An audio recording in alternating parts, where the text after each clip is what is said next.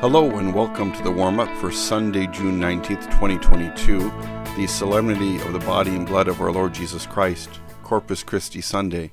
My name is Father John Jaska, the pastor of the Chatham Catholic family of parishes. A reading from the Holy Gospel according to Luke. Jesus spoke to the crowds about the kingdom of God and healed those who needed to be cured. The day was drawing to a close, and the twelve came to him and said, Send the crowd away so that they may go into the surrounding villages and countryside to lodge and get provisions, for we are here in a deserted place.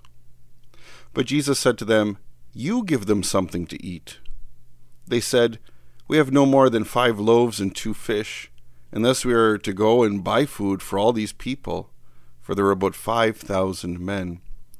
And Jesus said to his disciples, Make the people sit down in groups of about fifty each. They did so and made them all sit down.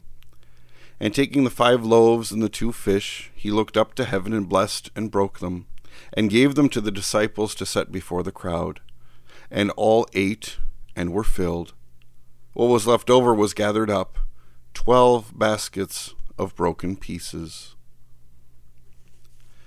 This is the gospel of the Lord.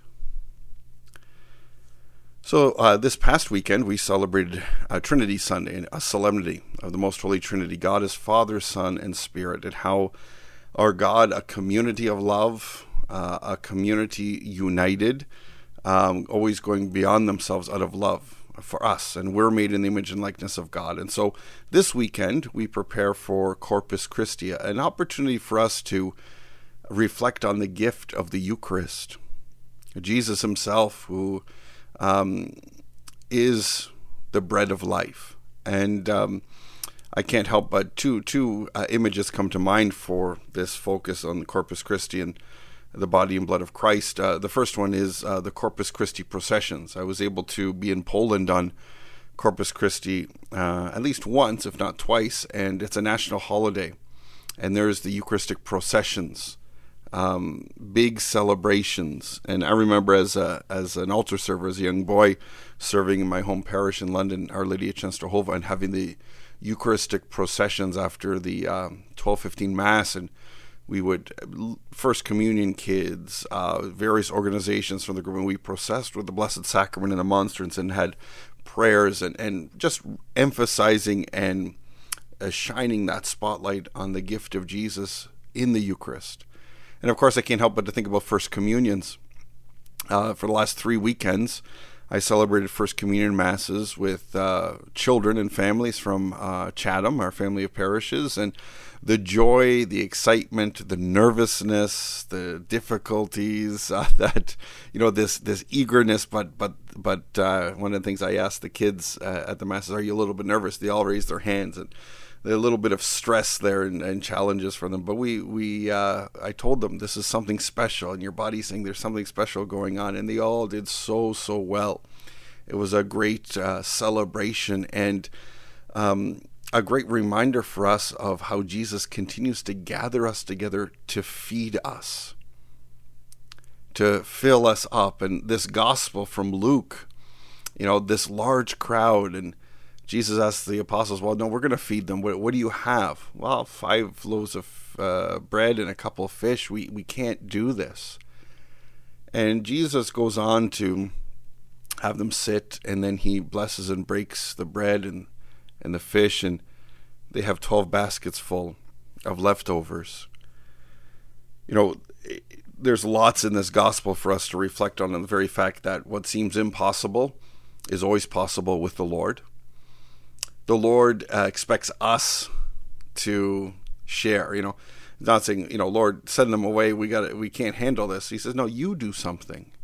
And so there's a reminder for us that we too have to, you know, even in times when things seem impossible, we do what we can, and we we follow we follow the Lord's guidance on what we do. So we have a, a role and uh, to participate in to help feed those uh, who are searching for Christ.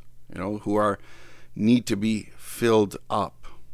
And of course, um, you know, this the breaking of the bread and the sharing of the fish reminds us too that the Eucharist, Of course, Jesus comes to us in the gift of the Eucharist, but he breaks and shares himself with us, which reminds us too, kind of living as a Eucharistic people, we're called to break and share ourselves to the poor, to the lonely, to the forgotten, kind of sharing, sacrificing, um, you know, in a sense, almost like pieces of ourselves, our time, our effort, our energy, our gifts and talents, not so focused in on, on ourselves, on personal needs or, or wants or seeking that success, but to be broken, to be blessed, to be shared for the sake of those who are hungry, those who are in need.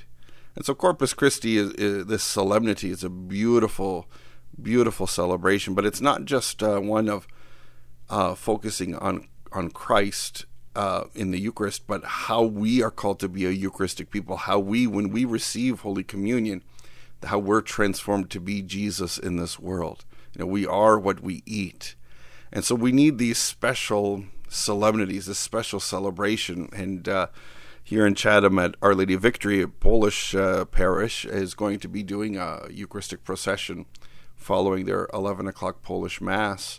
And uh, again, a reminder for us whether it's the, these processions, whether it's uh, Eucharistic adoration, uh, whether it's those who bring communion to the homebound, to the sick and suffering.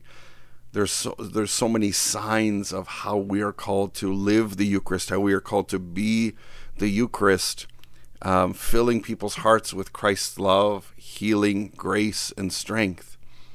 So, as we prepare for this weekend, we take a look um, as we gather for Mass, um, this precious gift of Jesus, the risen Lord, whom we receive, and yet whom we are also called to share. And what are the ways do I break open my heart so that love, compassion, mercy, and grace pour out? to those around me. Pour out to those in need.